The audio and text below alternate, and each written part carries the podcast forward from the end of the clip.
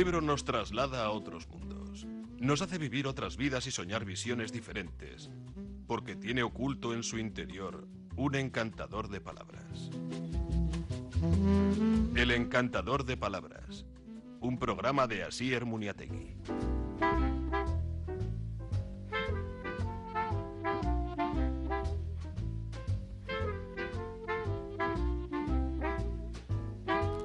Keixo batzaldeon zer modu songi torriak, gaur astelena eta hogeita maika garren eguna urtarriak.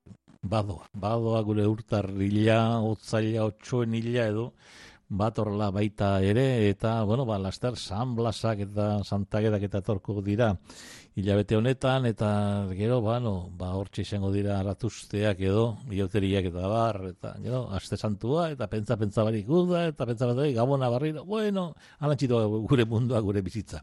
Astelen adanez, eh, astelen oiten dugu moduan, eh, Jose Javier Abasologaz, Noela Baltza, e, landuko dugu eta baita ere ba, novela baltzaren inguruan dire nobedad eta ere ingo dugu. Buenas tardes, amigas, amigos, bienvenidos un lunes más al Encantador de Palabras en la sintonía de Radio Popular para hablar de libros, de literatura y los lunes normalmente hacemos eh, la novela negra con nuestro querido José Javier Abasolo y hoy también lo haremos de esa manera y estaremos también hablando con José Javier Abasolo, de novela negra y vasca. Bueno, eh, hoy hablaremos también de otros libros como el de Antigua Sangre de John Connolly, otro al que hemos tenido siempre muy presente en nuestro, bueno, pues aquí, en nuestras oraciones literarias. Charlie Parker es el, eh, su gran personaje.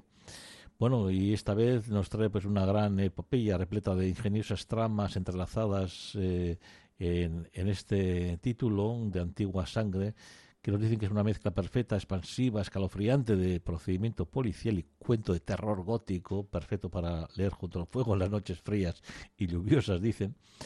También dice que es oscuro, que está lleno de, profundidad. Bueno, pues en un solitario páramo situado en el noreste de Inglaterra, es a donde, donde, nos, donde nos lleva, eh, cerca de donde antiguamente se alzaba una iglesia, pues ha aparecido el cadáver de una joven en el sur, mm, una niña yace enterrada en un montículo sajón que data de la época medieval. En el sudeste, pues las ruinas de un priorato esconden una calavera humana. Cada una de estas muertes es un sacrificio, una invocación, pero se desconoce quién está detrás de estos crímenes. Y algo en la oscuridad eh, ha oído esa invocación, pero alguien más mm, se acerca.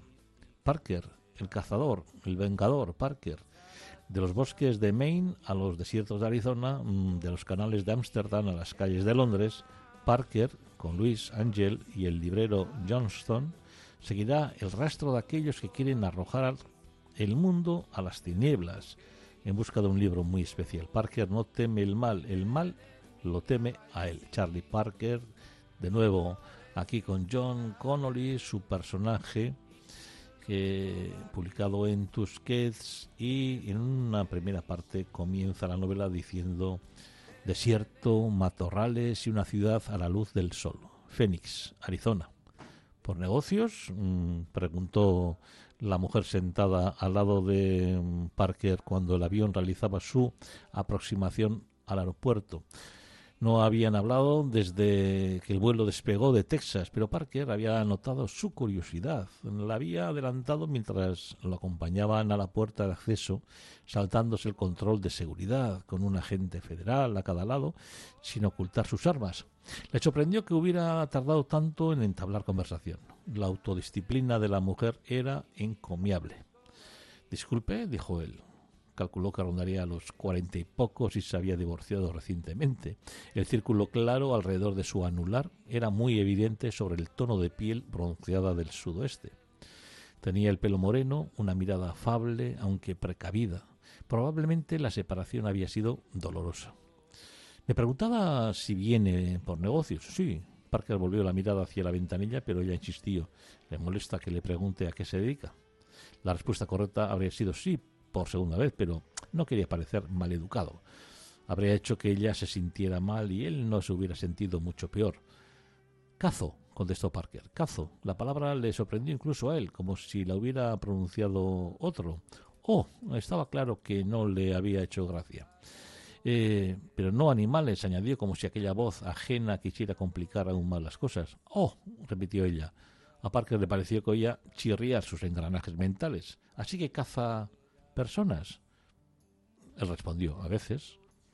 El tren de aterrizaje bajó y el avión tocó tierra con un salto que hizo que alguien de la parte de atrás soltara un gañido como un perro malherido. ¿Como un cazador de recompensas? preguntó la mujer. Como un cazador de recompensas, respondió. Entonces, ¿es eso a lo que se dedica? No. Oh, dijo ella por tercera vez. Supongo que no debería haber preguntado, pero vi a los hombres que iban con usted en el aeropuerto y fue bajando la voz hasta callar. Sostenía una revista en las manos que abrió en ese momento y fingió leer mientras los acercaban a la terminal. Parker había dejado a un lado el libro que estaba leyendo, un ejemplar de los ensayos de Montaigne que le había regalado Luis. Era la primera vez que Luis le ofrecía un libro. Recientemente se había convertido en todo un bibliófilo. Y él también, porque durante los últimos meses habían aprendido mucho sobre, el sobre volúmenes antiguos. Parker no tenía muy claro por qué los ensayos habían atraído tanto a Luis, aunque debía admitir que Montaigne era capaz de opinar sobre cualquier tema, ya fuesen los pulgares o los caníbales. Al principio Parker había seguido leyendo en deferencia a la persona que se lo había regalado, pero ahora Montaigne la había conquistado. Montaigne sabía mucho, pero sus ensayos no trataban tanto de exhibir sus muchos conocimientos como de empeñarse en alcanzar cierta comprensión de lo que no sabía. Y eso lo convertía en un individuo excepcional desde cualquier punto de vista. Dado que el vuelo había sufrido un retraso de casi una hora, había dispuesto de mucho tiempo para pasarlo en compañía de Montaigne. Bueno, esas son las primeras páginas de este libro. Nosotros vamos con nuestro querido amigo, nuestro colaborador, José Javier Basolo, aquí en El Encantador de Palabras. Bueno, una tarde más para hablar de novela negra, novela policíaca. Estamos con nuestro querido amigo escritor y aquí colaborador de Javier Abasole. José Javier, Arrachaldeo, buenas tardes. Bueno, pues el agente, el agente extranjero, Amado Gómez Ugarte, la audiotarra y editorial Amarantes. Nos lleva mm, un periodista es despedido por descubrir que detrás de la publicación en la que trabaja se esconden elementos afines a la extrema derecha. Por ello, urdirá un plan para vengarse de quienes manejan los hilos y le han echado del periódico, aunque la situación se complica de tal modo que tanto la policía como la prensa creerán estar ante la actuación de un agente extranjero que intenta desestabilizar el país. Alto me lo fiáis, ¿sí? Este último es lo más curioso y lo más divertido. Bueno, hay que, pensar que los que no conozcan a Amado, que es un hombre, pues bueno, que en principio eh, le gustan las paradojas y decirse, incluso pues eh, reírse no tanto del del lector, pero con el lector, ¿no? Entonces es un, un tema banal, un periodista que se es despedido, como tú has dicho, que vengarse hace un par de acciones y mm, no reivindica ni que ni como grupo ni como nada, pero de repente otro, otro, periodista dice, uy, esto es que los extranjeros quieren resistir el país, ¿no? Y entonces se corre la bola. esos bulos que sabemos todos que corren así sin más ni más y que son imparables. De repente parece como que hay un agente extranjero que quiere cargarse a periodistas afines al régimen, etcétera. Vamos a ver esos personajes que, que, completan esta novela. José Mari, que es el periodista despedido, una especie de Don Quijote del siglo XXI que aún no se ha dado cuenta de que quizás pueda lucharse contra gigantes y molinos, pero no contra quienes detentan el poder mucho más peligrosos que todos los gigantes y molinos juntos. Sí, se da cuenta, pero se da, se da cuenta muy tarde. ¿no? Es decir, mm. él piensa que eso con sus acciones va a conseguir eh, conmover a la gente, va a conseguir, pues en fin, cambiar un poco esta opinión de las cosas y resulta que se ha ido de las manos porque, como he dicho antes, la gente piensa que una potencia extranjera intenta desestabilizar el país y, con lo cual lo consigue lo contrario a sus objetivos, ¿no? Mm. ¿Qué pasa? Pues que esos esos molinos y gigantes eh, contra los que combatía son más listos que él y han dado la vuelta a la tostada. Bueno, luego tenemos a la doctora Estevez, que es la médico que atiende a José Mari en el psiquiátrico en el que está recluido, que es compasiva y de buen corazón. Sí, es, eh, por una serie de circunstancias, mm, este hombre, pues en vez de acabar en la cárcel, acaba en un, en un psiquiátrico, ¿no? Dentro de las peripecias. Pues la novela va, va como saltando un eh, no es spoiler, porque va saltando un capítulo, el primero lo que está haciendo, el segundo capítulo eh, ya le han detenido y está en psiquiátrico, el tercer capítulo tal vez sigue haciendo sus cosas, es decir, eh, la, técnica a mí, me ha interesado, me ha parecido interesante, ¿no? Y, bien llevada. Por eso no es spoiler cuando digo que está ya recluido, en vez de hacer un psiquiátrico. Y se encuentra con una doctora, pues que aunque sí piensa que, está bien recluido ahí, de algún modo, pues eh, tiene cercanía afectiva con él. Bueno, pues tiene un compañero que, que, parece encantador, que se llama Fonseca, que es el compañero de reclusión del en el psiquiátrico José Mari, que dice que no está loco, pero que quiere estudiar a los locos para saber cómo se puede acabar con la humanidad. Sí, debe pensar que los locos son los más candidatos a salvar la humanidad. Sí, sí. Cuando sabemos que son los cuadros que están destrozando la humanidad, ¿no? Y, mm y no quiero hacer demagogia con calentamiento global y cosas de esas, pero en fin, igual los locos nos salvarían. Y lo que pasa es que es un personaje un tanto enigmático, ¿eh? porque no está loco y se nota que no está loco, quiere hacerse loco y sobre todo quiere hacerse muy amigo de José Mari. Y José Mari, pues no quiere amigos, la verdad. Eh, es un hombre un poquito, no sé si asocial o excéntrico. Bueno, luego está Ana, que es sobrina de un obispo atacado por José Mari, cómplice de este porque le divierte la aventura, pero que tiene muy claro lo que desea hacer con su vida. Sí, sí, o sea, es eh, sobrina de un obispo. Y imagino que, bueno, y el padre no será tampoco obispo, será con mucha pasta. Entonces, digamos, eh, este, este tipo de, gente que antes de sentar cabeza quiere probarlo todo, quiere hacerlo todo. Pero eso sí, sabe que luego se casará con el hijo de un socio de su padre y tendrán cuatro niños y vivirán en la moraleja, etcétera pero hasta entonces quiere probar los pedidos de la vida y como se encuentra por casualidad con José Mari, pues decide acompañarle en su aventura. Bueno, luego el siguiente también es otro crack, que es Gutenberg, que es un antiguo librero, amante de los libros, internado en el psiquiátrico por quemar su librería cuando pasó a manos de una multinacional. La verdad es que se hace amigo de José Mari, yo entiendo que se hagan amigos los dos, y además, ¿qué quieres que te diga entre nosotros? Me encanta este personaje. Claro, claro, totalmente. nosotros somos partidarios de las pequeñas librerías, de las y porque además, sin pequeñas librerías, al final todo iban a ser de sellers, todo iban a ser productos prefabricados, ya lo son en muchos sitios, ¿no? Pero bueno, eh, ojo, que no digo yo que no haya libros muy buenos que se vendan en grandes superficies, ni mucho menos, ¿no? Pero de algún modo, eh, si acabas con el pequeño comercio y con las librerías, pues acabas con una parte muy importante de las ciudades. Así es. Y luego tenemos un personaje también que vive en medio de la naturaleza, un hombre muy sencillo, que es el único amigo de la infancia de José Mari, que se llama Manolito Rebollo. Sí, este es eh, una especie de, no sé, es ese mito del buen salvaje, solo que con cierta cultura y cierta preparación. Ha estudiado con José Mari, con el protagonista, mm. eh, se quedó en el pueblo, es un chaval que en su momento pues vivía con una tía pues más o menos pobremente y y que se ha adaptado a esa vida y que no le pide mucho, tiene su vuelta, tiene sus cosas y vive más o menos feliz y cuando José María necesita una ayuda pues va donde él porque sabe que, bueno que le va a ayudar y que además que tal como vive el otro nadie pensará que un urbanita como José María pues va, va a escaparse ahí. ¿Qué destacaríamos de este agente extranjero de Amado Gómez Zugarte, de esta novela? Bueno, y, eh, yo hemos, hablado antes también de siempre que Amado Gómez Zugarte suele impregnar sus novelas con un cierto sentido del humor. A veces un sentido del humor un poco negro, un poco morboso, un poco, no sé cómo definirlo, pero sí, sí tiene mucho, mucho humor, le gusta la paradoja. Es una novela negra un tanto atípica, no hay tampoco eh, eh, grandes asesinatos ni muertes escalofriantes, es más bien una novela negra en el sentido de, la denuncia de la, de la situación social y de unas represiones que tiene, ¿no? yo, yo fíjate que casi eh, el autor la, la califica como novela negra, la editorial también, eh, las críticas que he leído la califican como novela negra, y es bueno, pues yo lo admito también porque sí tiene características de novela negra, pero yo la emparentaría más, salvando las distancias, con la novela picaresca española de los siglos XV y XVI. el protagonista, eh, yo creo que es más bien un, un pícaro, eh, o incluso un Quijote, como he dicho antes, que lucha contra eh, moriros pensando que son gigantes, un pícaro que intenta buscarse la vida como puede. En ese sentido, yo creo que es eh, un, matiz importante. ¿no?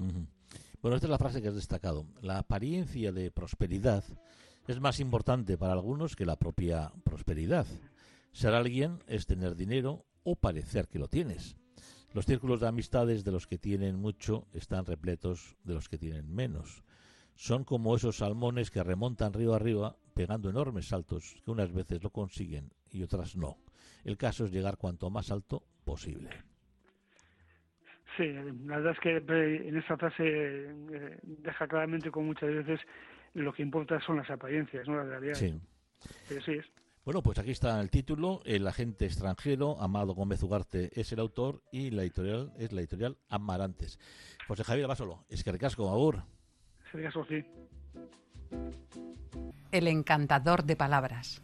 Esta es una novela que es un clásico incombustible, que es El ruido y la furia que se publicó en 1929 y es la novela que le hizo entrar a Follner en el canon.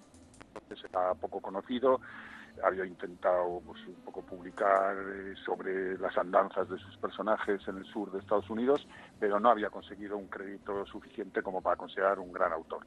Pero cuando publicó El ruido y la furia, que tiene una gran ambición y es una novela muy difícil, no sé si actualmente hubiera tenido el éxito que tuvo en su momento, eh, consiguió ya entrar en el canon y a partir de ahí mm. fue imbatible. Fue bueno, está considerado uno de los más grandes novelistas de americanos, ¿no?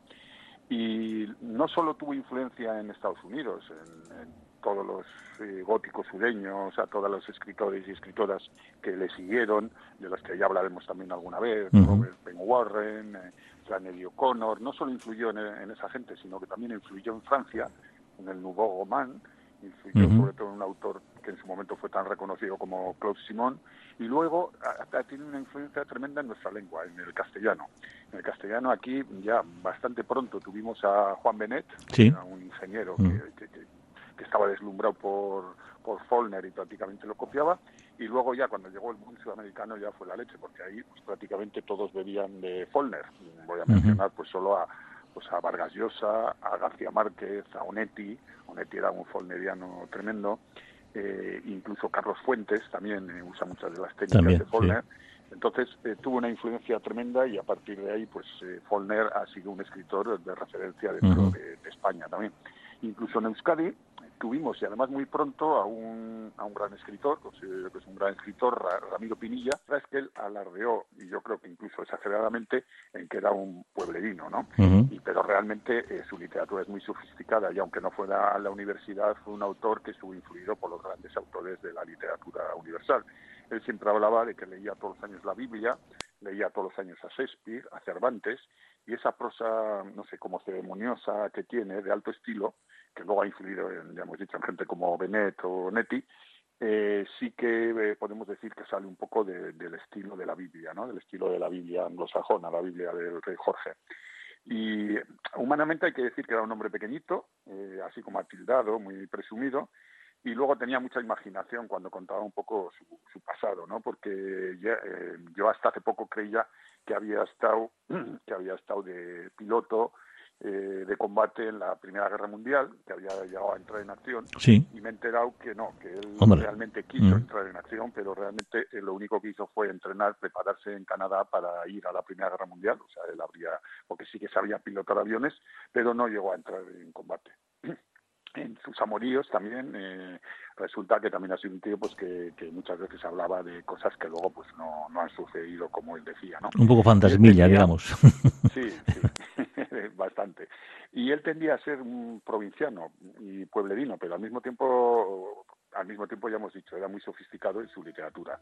Eh, por ejemplo, le gustaba eh, la caza en, los bosques eh, vírgenes de Mississippi y eso se nota en sus novelas, porque muchas veces sus novelas se desarrollan alrededor de una anécdota de caza o de una anécdota de caballistas, ¿no? También le gustaba mucho montar a caballo y luego también era muy aficionado a la bebida. realmente llegó, yo creo que llegó incluso a ser alcohólico, pero a pesar de todo siguió siendo un gran autor y no bajó mucho su nivel hasta prácticamente los años 40, ¿no? Eh, como muchos de los escritores de esa época, estuvo en Hollywood. No le gustó mucho la experiencia, pero realmente era allí donde se ganaba dinero y entonces estuvo trabajando como guionista y forma parte de algunos de los guiones famosos de la historia de Hollywood, como alguno de, alguna obra de Hemingway, que fue él el que hizo el guion, y luego sobre todo El sueño eterno de Chandler, eh, uno de los que participó ah, en, ese guion fue precisamente Follner, ¿no? Y, y luego eh, poco a poco fue ganando prestigio, a pesar de que era un autor, ya digo, un poco difícil, y recibió por fin el Premio Nobel de Literatura. Eh, hay que decir que él empezó en la poesía, porque él tenía una teoría, decía que lo más difícil, el género más difícil era escribir poesía, y luego cuento y luego novela. Él primero lo intentó con poesía, donde no es, no es un gran poeta, luego lo intentó con los cuentos, ahí ya hablamos en su momento que era bastante buen cuentista, aunque le supera a Hemingway o Fitzgerald, pero donde es supremo es en la novela.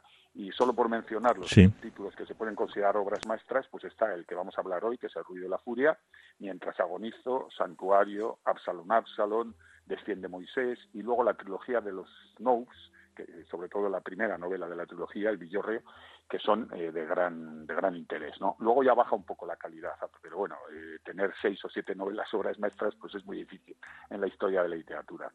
Eh, para los títulos utilizó por un lado la Biblia, ya hemos visto Absalón, Absalón, Desciende Moisés, y luego también utilizaba Shakespeare. Y de hecho, el título de la novela que vamos a hablar hoy está sacado de, de Shakespeare del famoso monólogo de Macbeth, donde éste decía que la vida era un cuento narrado por un idiota lleno de ruido y de furia que no significa nada. Entonces este es el título que le sirve precisamente para titular la novela, ese monólogo, porque el primer eh, fragmento, tiene cuatro largos fragmentos la novela, el primer fragmento lo narra Benji, Benji que es un pobre idiota que no entiende nada y el lector tiene que esforzarse para ser capaz de entender lo que realmente está pasando en la novela tras leer la narración. Y como ya se ve por este planteamiento, estamos ante una obra que realmente es difícil, es compleja, eh, que hay que leer con atención y que entiendo yo que casi debe releerse para cantarla del todo, ¿no? Pero yo no me desanimaría porque realmente merece la pena, ¿no? Es una lectura que exige esfuerzo, pero la recompensa es también la belleza extrema que, eh, consigue Follner con su escritura, ¿no? Y como ya hemos dicho, pues el ruido y la furia tiene cuatro partes y cada una de ellas se encabeza por la fecha de, cuando se desarrolla el fragmento. El primer fragmento, ya hemos dicho, eh, lo protagoniza y lo narra Benji, un pobre idiota, y ocurre durante el abril de 1928 y es un monólogo interior de este, este hermano, bueno, es una, una colección de hermanos que son los protagonistas de esta novela, que es retrasado mental y lo cuenta cuando ya es un adulto y recuerda a sus hermanos Quentin, Jason y Cady. Cady es la, única chica, que era una chica preciosa y que tiene mucha importancia en esta novela. ¿no? Y aquí se sugiere ya la decadencia de la familia Compson. Estos forman parte de una familia aristocrática del, del condado donde se desarrollan las novelas de Folder. ¿no? Y también cuenta secretos sexuales, eh, porque él es un pobre imbécil y no es capaz de, de, no tiene filtro, y también la maldad de uno de sus hermanos, que va a ser protagonista de otro los fragmentos de Jason Thompson. El segundo fragmento es un fragmento también difícil de leer eh, porque también tiene bastante de monólogo interior, pero es un monólogo ya muy culto eh, porque el hermano que cuenta la historia es Quentin, que Quentin es el hermano universitario que va, que va a Harvard y, que acaba pues eh, fascinado también y abochornado por el sexo de su hermana, ¿no? Hay una especie de intento de incesto y conocemos un poco mejor a toda la familia a través de este, de este monólogo. Y es un monólogo de alto estilo, difícil pero muy hermoso, que merece la pena leer. Hay que decir que Quentin además luego es protagonista absoluto también de, para mí, la mejor novela de Follner, que es Absalón, Absalón. Y luego está el tercer monólogo, que está muy bien, ese monólogo es el más fácil de leer de los tres, que es el monólogo de Jason, y Jason representa pues la maldad, representa la vileza, es el hermano eh, no sé, el hermano tipo Trump, para entenderlo, ¿no? Es un avaricioso, malvado, envidioso, un poco psicópata, al que solo le preocupa el dinero y que viene a ser el símbolo de la decadencia de una familia aristocrática, una familia que se consideran patricios, que han venido ahí de, pues del ombligo de Dios, ¿no? Y ahora pues eh, es una familia que ya no tiene ningún, ningún poder, no tiene dinero y este es prácticamente un simple tendero, pero eh, lleno de maldad y eh, realmente es un monólogo muy brillante, muy violento y fácil de leer. Entonces, eh, pues, hay que llegar a este monólogo para entender bien la novela y realmente pues a mí me, encanta también. Y luego el último fragmento ya no es un monólogo, sino que es desde el punto de vista de la esclava, de la esclava que les, que les ha cuidado a todos los hermanos, dice, y este fragmento que es en tercera persona sirve de cierre de la historia y nos da ya un punto un punto de vista como más eh, objetivo, ¿no? Porque está la mm. familia vista desde fuera, vista desde los negros. Ya sabemos el problema que había en el sur con el racismo y entonces esta, este fragmento también realmente merece la pena leer porque está muy bien. Y una vez que lees los cuatro fragmentos hay como una especie de resumen de la familia y acabas eh, pues entrando un poco en el universo de Follner cuando acabas con esta novela. Te recomiendo eh, leer porque aunque es difícil merece la pena acabarla. Y ya, pues para acabar, pues voy a leer un, trocito del monólogo de Benji, que es el monólogo más difícil porque es muy inconexo, pero bueno, he escogido una parte que más o menos se entiende. Eh, la habitación se volvió negra, excepto la puerta. Luego la puerta se volvió negra. Cady dijo, calla, Maldi, poniendo su mano encima de mí. Así que me quedé callado. Nos, nos oímos a nosotros mismos, oíamos la oscuridad. Se marchó y padre nos miraba. Miró a Quentin y a Jason. Luego vino y besó a Cady y puso su mano sobre mi cabeza. Y bueno, con esto pues nada, sencillamente decir que recomiendo leer, mm. a pesar de, la, de su dificultad, El ruido y la furia de Faulkner. Eso es, Faulkner. Esto que fue traducido como El sonido y la furia en un principio, sin tener en cuenta lo de Macbeth, y que también para los que tenemos obsesión con el tema del tiempo, pues que sobre todo el, tratamiento del tiempo también está, ¿no? Por el Benji, que bueno, que no sabe cuál es el tiempo porque el pobre pues es, un, pobre infeliz, que no, luego pues eh, alguien que está atrapado en el pasado como Quentin y alguien que está en el presente y en el futuro como luego Jason, ¿no? El otro hermano, ¿no? Y un padre que, bueno, que, que va todo lo, todo lo contrario, ni nada. Bueno, pues es, es, una magnífica novela que hoy nos eh, presenta nuestro querido Javier Sabestiberri. Javi, quiero darte, Agur. Quedarte, así es.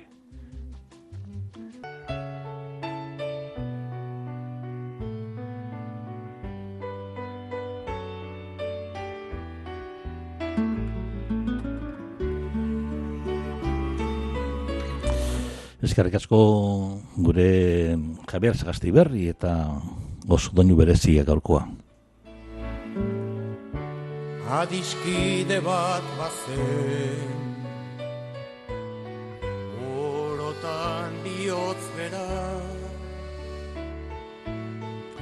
Bueno, pues dentro de nuestros compañeros también tenemos a alguien como John Arreche, al cual queremos muchísimo, y tanto como escritor como amigo. Y bueno, y hoy hemos tenido también la misa funeral por su madre en, en Basauri, en San Pedro Apóstol.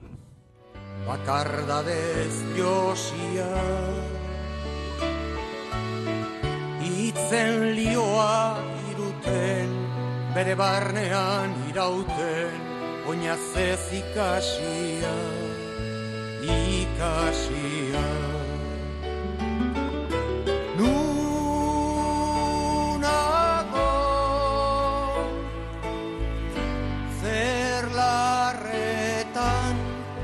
peleko hartzaina. Mendie galetan gora Oroitzapen den gerora Iesetan joan intzana Nunago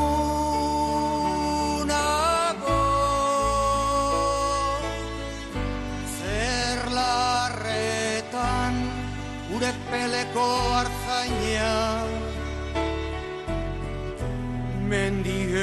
galetan gora, oroitzapen den gerora, iesetan joan intzana.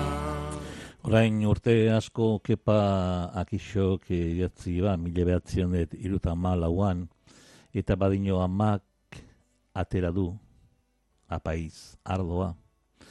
Nere arreba oliaskoari lumak entzen, aita abarkik gabe, ez da porro salda usainik uste dut amona hildela. Esia urratu libratuen kanta lotura guztietatik gorputzaren mugetatik aske sentitu nahirik azken atxaguela bertsorik sakonena. Inoiz ez Gauaren itzala bihotzian izarren izpiak begietan, mendi bizkarretan basetxeak, lausotxo memez ez talduta, bihotz alaiaren gogamenak, alaiak, pozkorrak dirudie, egi tontorreko bedartzan luze-luze etzun da olerkaria, ibarran ibaia urbareak, urgainian sugatzitzalak ilaski izpiak, ibai barrenean, eu irudia ikusi jonat, zoragarria, behalaxe izketa isilian, eugaz asinon, bihot zisketa samurra. Urrein egoan arren, ikusi ezarren, badakin eu maitea, eugaz, oldostuten dagola, eugaz gomuta, eugaz oroiz donala, ilazkiz biak aize biguna jakartzen, eu kogamenak, itxaso uina lexe, arkaitzen aurka jogabe, uarte ona etorriaz neure itxartzeatidik mun egiten. Agurdan hori, bihar arte, eta zuri, bizarka bat John Arretxe.